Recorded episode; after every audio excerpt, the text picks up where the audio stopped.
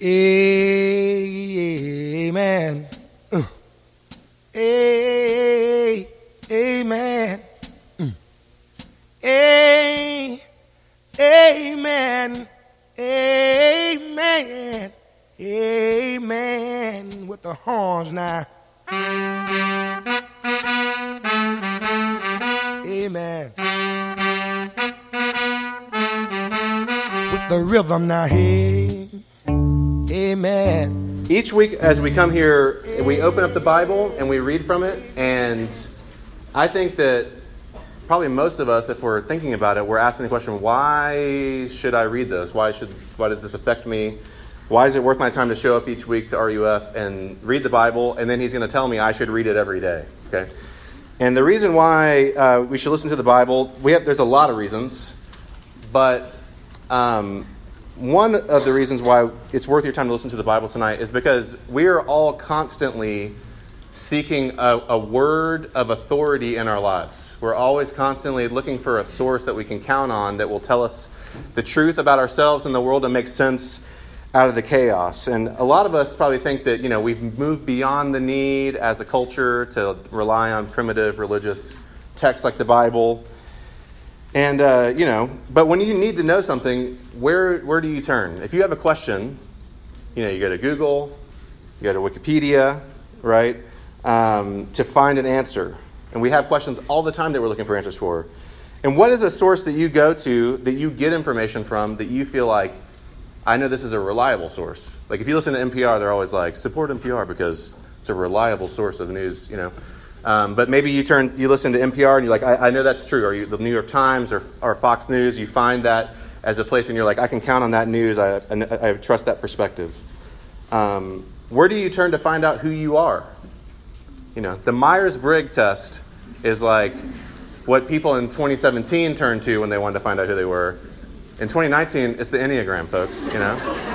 And me hating on the Enneagram is just a classic type 1, you know? And we turn to something like the Enneagram to find out who we are, or Ancestry.com. My mom bought me 5 DNA kits for my whole family to send off to strangers to just give my DNA to them. I'm excited about it, but I'm also a little nervous. Maybe if you need all those things, you just call your mom, you know? Your mom's a reliable source. I call her. She'll make sense out of the chaos. But we're regularly turning day by day, moment by moment. I feel like we actually have an urge within us to look for somewhere to tell us, this is true. This makes sense of the chaos. And it makes sense of the world and ourselves. And the Bible says that it's actually God's word, that God spoke it. And it talks about itself as being a lamp unto our feet and a light to our path, to show us ourselves and the world and help us make sense of everything. And that's why we are reading it here, and that's why you should consider it. So if you take it in your hands and you want to read along, the book of Ephesians is actually a letter written to a church in Ephesus, which was a major city in what is now Turkey. It was a very big, diverse Roman city. And the person who wrote it, his name was Paul. Sometimes you hear him called the Apostle Paul. He was a person who persecuted the Christian church, was violent toward the Christian church, threw Christians in jail, oversaw murders of Christians before he had a life-changing encounter with Jesus. And the rest of his life, he actually started Christian churches, particularly churches where people who were violent and hostile toward each other came together as one. And this is what he writes to the church there in Ephesus, starting in verse 15, chapter 1. Listen, this is the word of the living God. For this reason, because I've heard of your faith in the Lord Jesus and your love toward all the saints, I do not cease to give thanks for you, remembering you in my prayers, that the God of our Lord Jesus Christ, the Father of glory, may give you the spirit of wisdom and of revelation and the knowledge of him, having the eyes of your hearts enlightened, that you may know what is the hope to which he has called you, what are the riches of his glorious inheritance in the saints, and what is the immeasurable greatness of his power toward us who believe, according to the working of his great might that he worked in Christ when he raised him from the dead and seated him at his right hand in the heavenly places, far above all rule and authority and power and dominion, and above every name that is named, not only in this age but also in the one to come. And he put all things under his feet and gave him as head over all things to the church, which is his body, the fullness of him who fills all in all. I'm going to take a moment and ask God to meet us now as we consider his word. Lord, you have spoken. You are not silent. And Lord, your word, when we come to it, and for each of us, feels really foreign. For some of us, it might feel rote and familiar, but we still don't really feel like we understand it. And yet, Lord, it is something that you say is more valuable than gold and sweeter than honey, that it lights up our path, shows us our way, shows us who we are. And Lord, we long for those things. And so we ask that you would meet us now in your word, in these moments that we have. Lord, that we would see the world as it is, that we would see ourselves as we are, see our neighbor as they are, and see you as beautiful. And we pray in Jesus' name. Amen. So hopefully, I just learned the other day that Black Panther was nominated for Best Picture, which is the first superhero film to be nominated for Best Picture, I believe. It's really exciting. And if you haven't seen Black Panther, you should. I believe it's on Netflix. And it takes place mostly in this fictional African country called Wakanda. And Wakanda is an amazing just idea and place in general. There's tons of podcasts and articles now about the notion of Wakanda, especially because it's this tremendous image of black beauty and intelligence and power. And because of this natural resource that Wakanda has called vibranium, the nation possesses unimaginable power and wealth. But to the watching world, everyone thinks that Wakanda is just like a poor country of farmers. It's like an agrarian country in Africa. It's a world-changing power, something that has literally the power and influence to change everything. And it's hidden right in plain sight. In the church, Paul says in this passage, the church around the world, across cultures, across denominations, and actually throughout time, Paul says, is the single most important entity on the planet. That it's actually the most powerful thing that exists on the planet. And I know that sounds insane to say that, because you've been to church probably. I know I've been to church. Doesn't feel, when you walk in there, like the single most powerful and important place on the earth. But that's what this passage says. There at the end, it says that God put Jesus, all things under Jesus' feet, and gave him as head over all things, over all the universe, the king of the universe. Everything's under his feet. He's sitting on his throne. And it says he gave him as head over all things to the church, which is his body, the fullness of him who fills all in all. The one with the power over everything seen and unseen, his spot is the church.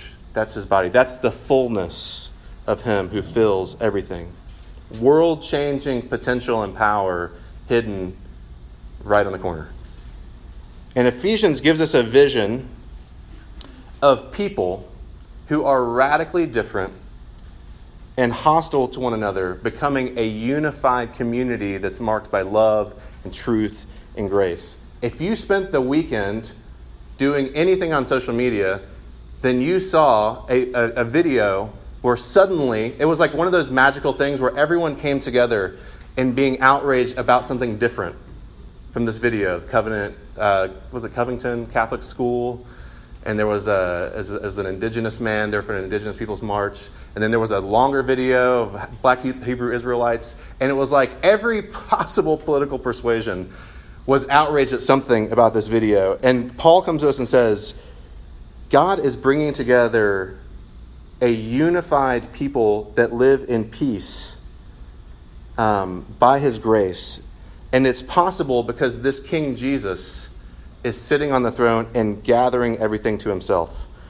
There's a guy named Eugene Peterson. You might use the Message translation of the Bible. And he puts it like this. He says, the church is not peripheral to the world. The world is peripheral to the church. It sounds wild. But here's why I think that makes sense, and I think that this is actually good news for you. Part of what makes the church so unique and powerful is what Paul says here are two things: that there's hope in the church, and there's power in the church.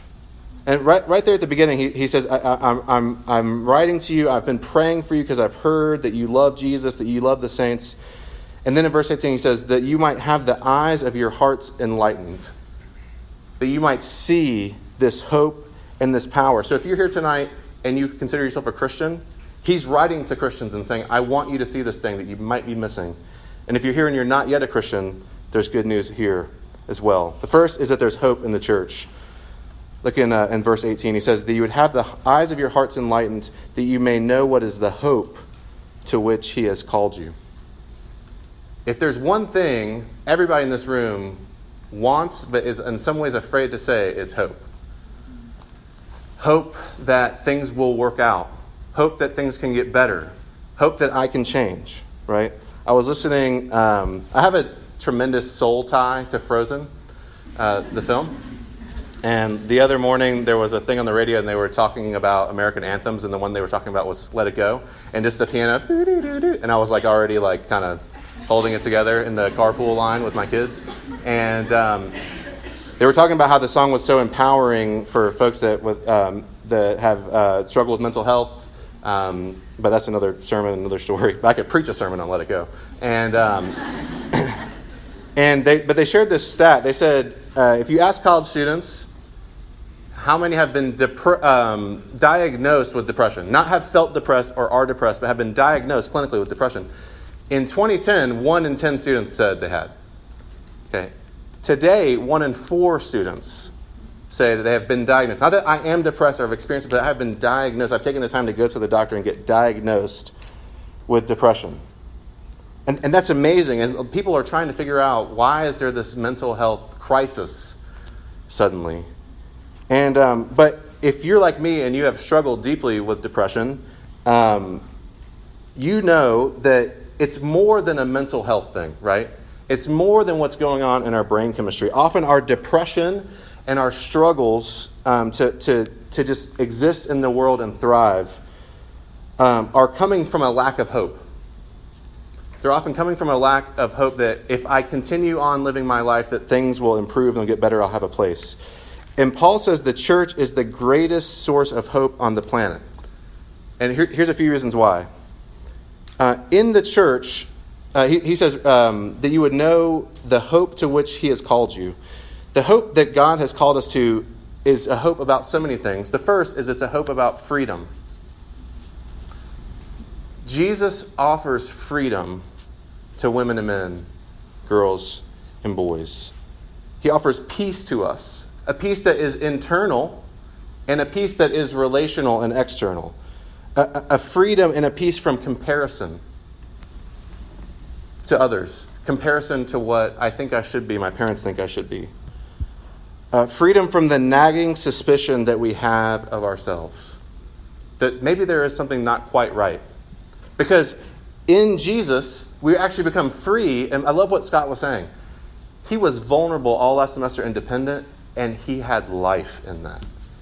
The freedom that Jesus offers is to come and to be honest about who we are, to not hide anything, and to say the comparisons that I draw, the things that I tell myself, the other things that people say about me are not what is absolutely true about me, that I can have freedom in Jesus and be set free from those things.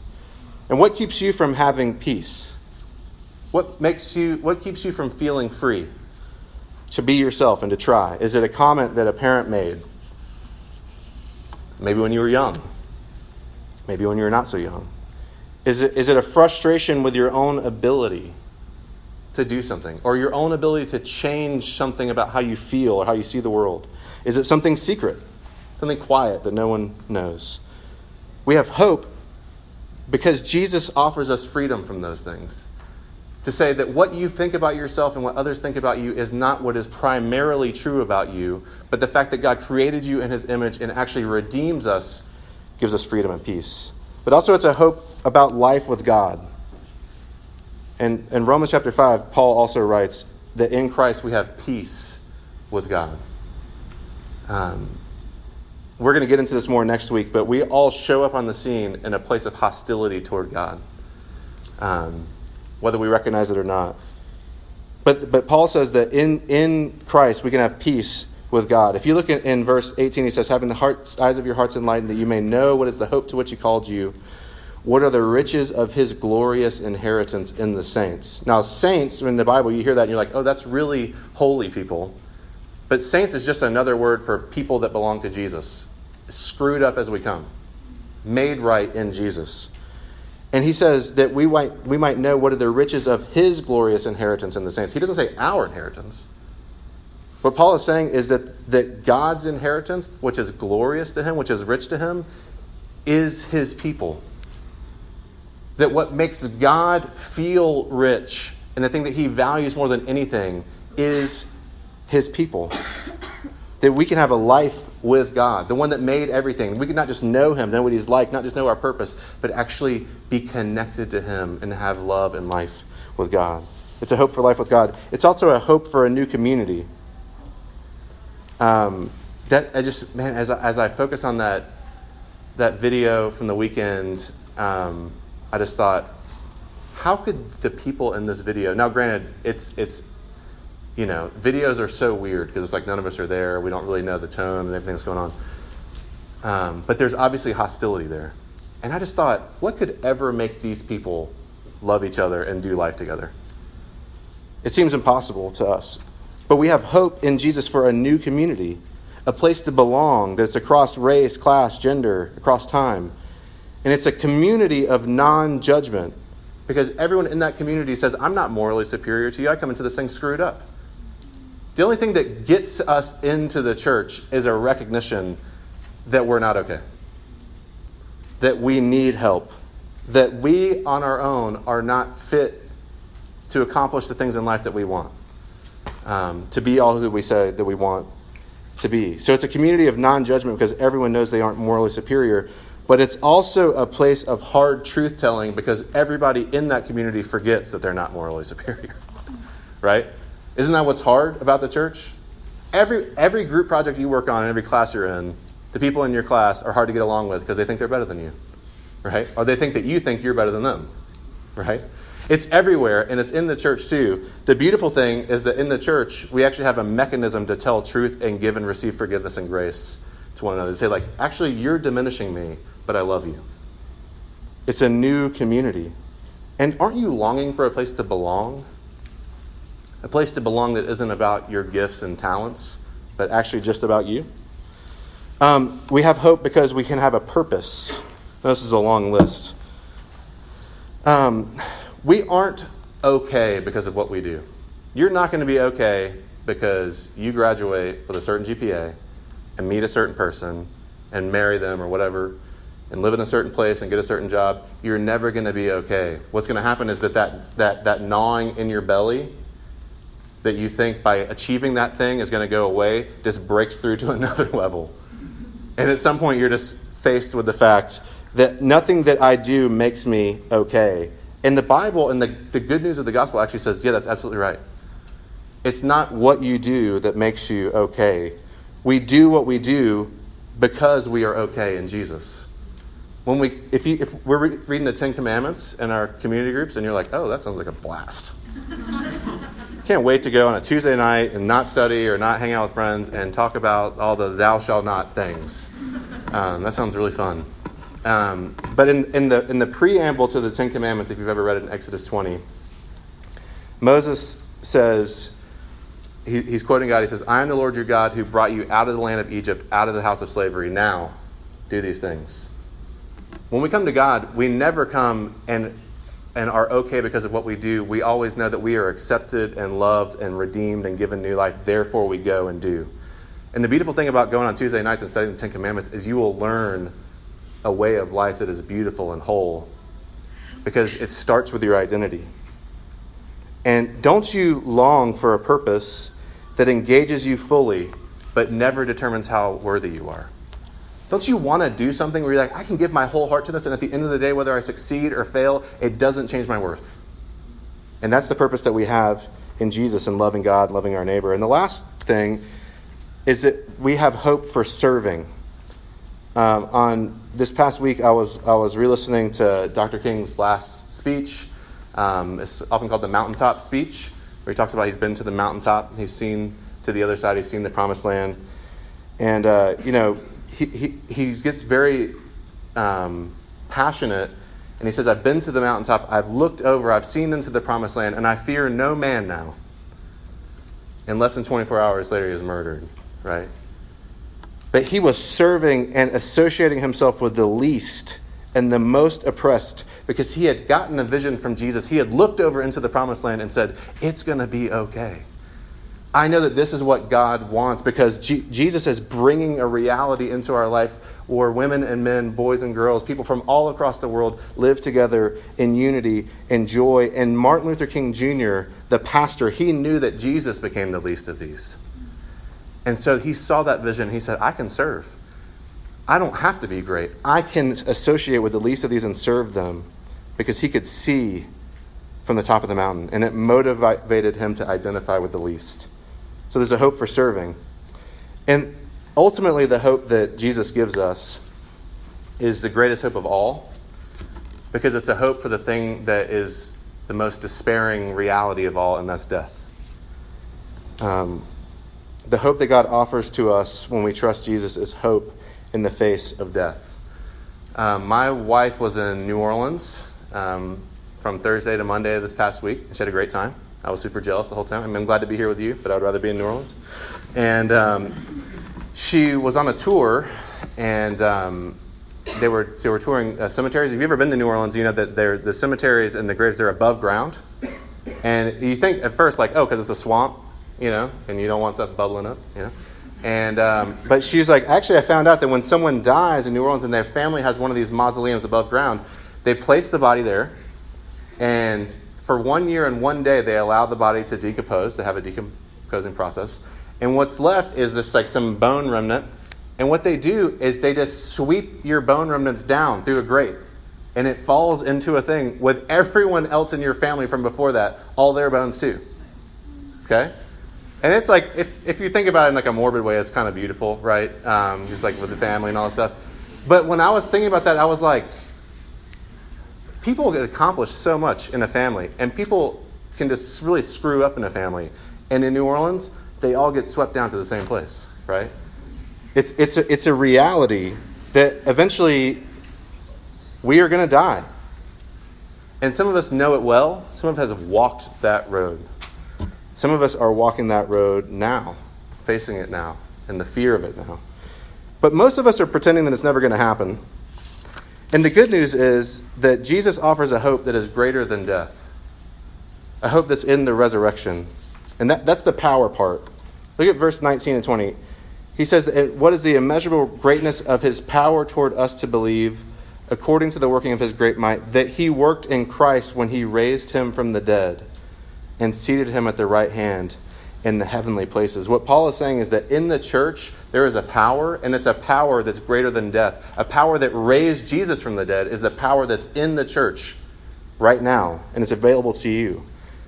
In another place, it's written that the same Spirit that raised Jesus from the dead will give life to your mortal bodies. So that you can actually look at death and look at failure and the finitude of all things and say, I still have hope, because there's a power in God that is greater than death. Because the church, Paul says here, is Christ's body, right? He's the head, and the church is his body. He directs everything and holds everything together and fills, like your head fills every part of your body and directs it and gives it wisdom and direction and grace. But the body is how the head works, you understand? Like what your mind intends to do, your body does the work. And that's where the power comes in. And what Paul is saying is that you, if you are a part of Christ's visible body, are his power in the world, and that power is working through you to actually change things.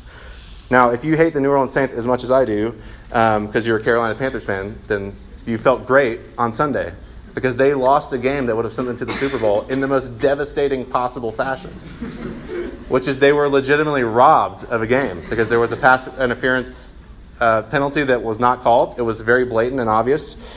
And Saints fans and players and their head coach, Sean Payton, who I have no affection for,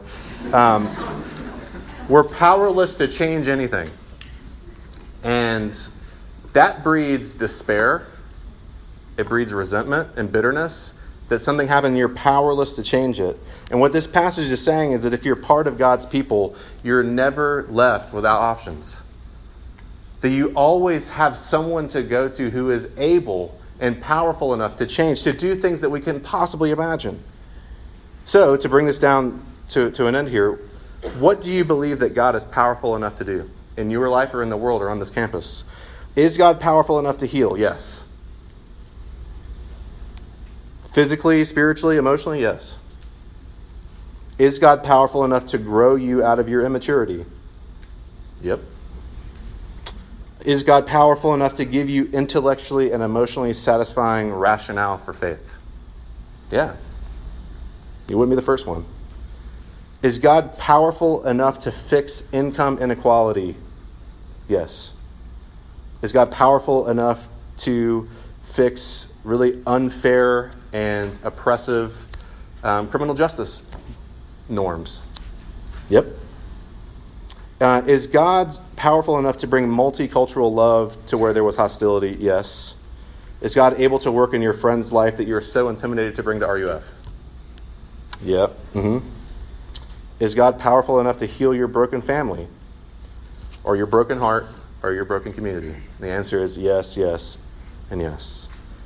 But what Paul is saying here is that if you're not part of the visible body of Christ, as weird and unimportant as it seems, you may not be connected to the power where God is working those things out. We used to have a wood stove in our old house, and it was kind of awesome because I chopped wood all the time and felt, like strong, even though I was pretty lame at chopping wood. But it also sucked because you stack it with wood, and then in the middle of the night at 3 o'clock you have to get up and maneuver something that is several hundred degrees. And what you want in a wood stove is not a roaring fire like you want in a fireplace. You want coals. You want hot coals. And so you would put the wood in, you would let it burn down, and you would slowly turn off the airs until it was this red hot glowing embers in there. And sometimes when I would go in, I would open the door to tend the fire, and one of the embers would fall out onto the grate. And it was amazing because it was so hot how quickly it went from this glowing warmth and light to just gray. But if I scooped it up really quick and threw it back in, just like that, immediately it lit back up and grew and started glowing again from a dull gray to a bright orange. And it actually becomes part of what's heating the house. And when you separate yourself from the Christian community because someone offends you, or when you feel out of place because of your views, or when the behaviors of others disappoint you and you disengage, both the coal, which is you, and the stove, which is the church, and the house, which is the watching world in need, suffer from a lack of light and warmth because you're not there. And so let me invite you in. There's hope in the church. And there's power in the church. The church is the fullness of Jesus who fills all in all, world-changing power hidden in plain sight. And part of what I love about the story of Wakanda in Black Panther is the tension of the story really is Wakanda going to hold on to this power and beauty, or are they going to share it, right? And I won't spoil the ending for you. But if you're here and you're a follower of Jesus, are you going to open up to the world? Is your hope on display? Are you engaged enough with others that they can sense the warmth and see the light of Jesus? And if the rest of us, it's a simple invitation just to come in and see. Let's pray. Actually, before we pray, I keep forgetting to do this. I know it's weird. It's cool. If you think it's weird and you don't want to do it, that's fine. But if you're comfortable with the person next to you and want to grab their hand, hold their hand. Everyone's talking. Just grab that person's hand and pray along with me. Father, we take time to recognize the hand that is holding ours, and recognize that we have a hand that's holding theirs, and that, Lord, we are human beings in bodies with needs, and Lord, we desperately need hope. We need hope to keep moving. We need hope to be who you want us to be. And we need hope to just do life. And you offer us hope in Jesus, real hope. And so I ask you to impress that upon us. And Lord, we need your power because the world is broken and we're broken and we want to change and we want to see things be beautiful. And so, Lord, we just take a moment to think of the people around us, to pray for them, to recognize that we're part of a community. And Lord, we ask that you would just press us further into the community of Jesus, that we could know him. Lord, we thank you that you love us, that you embrace us, that you take our hand. We pray in Jesus' name. Amen. Everybody say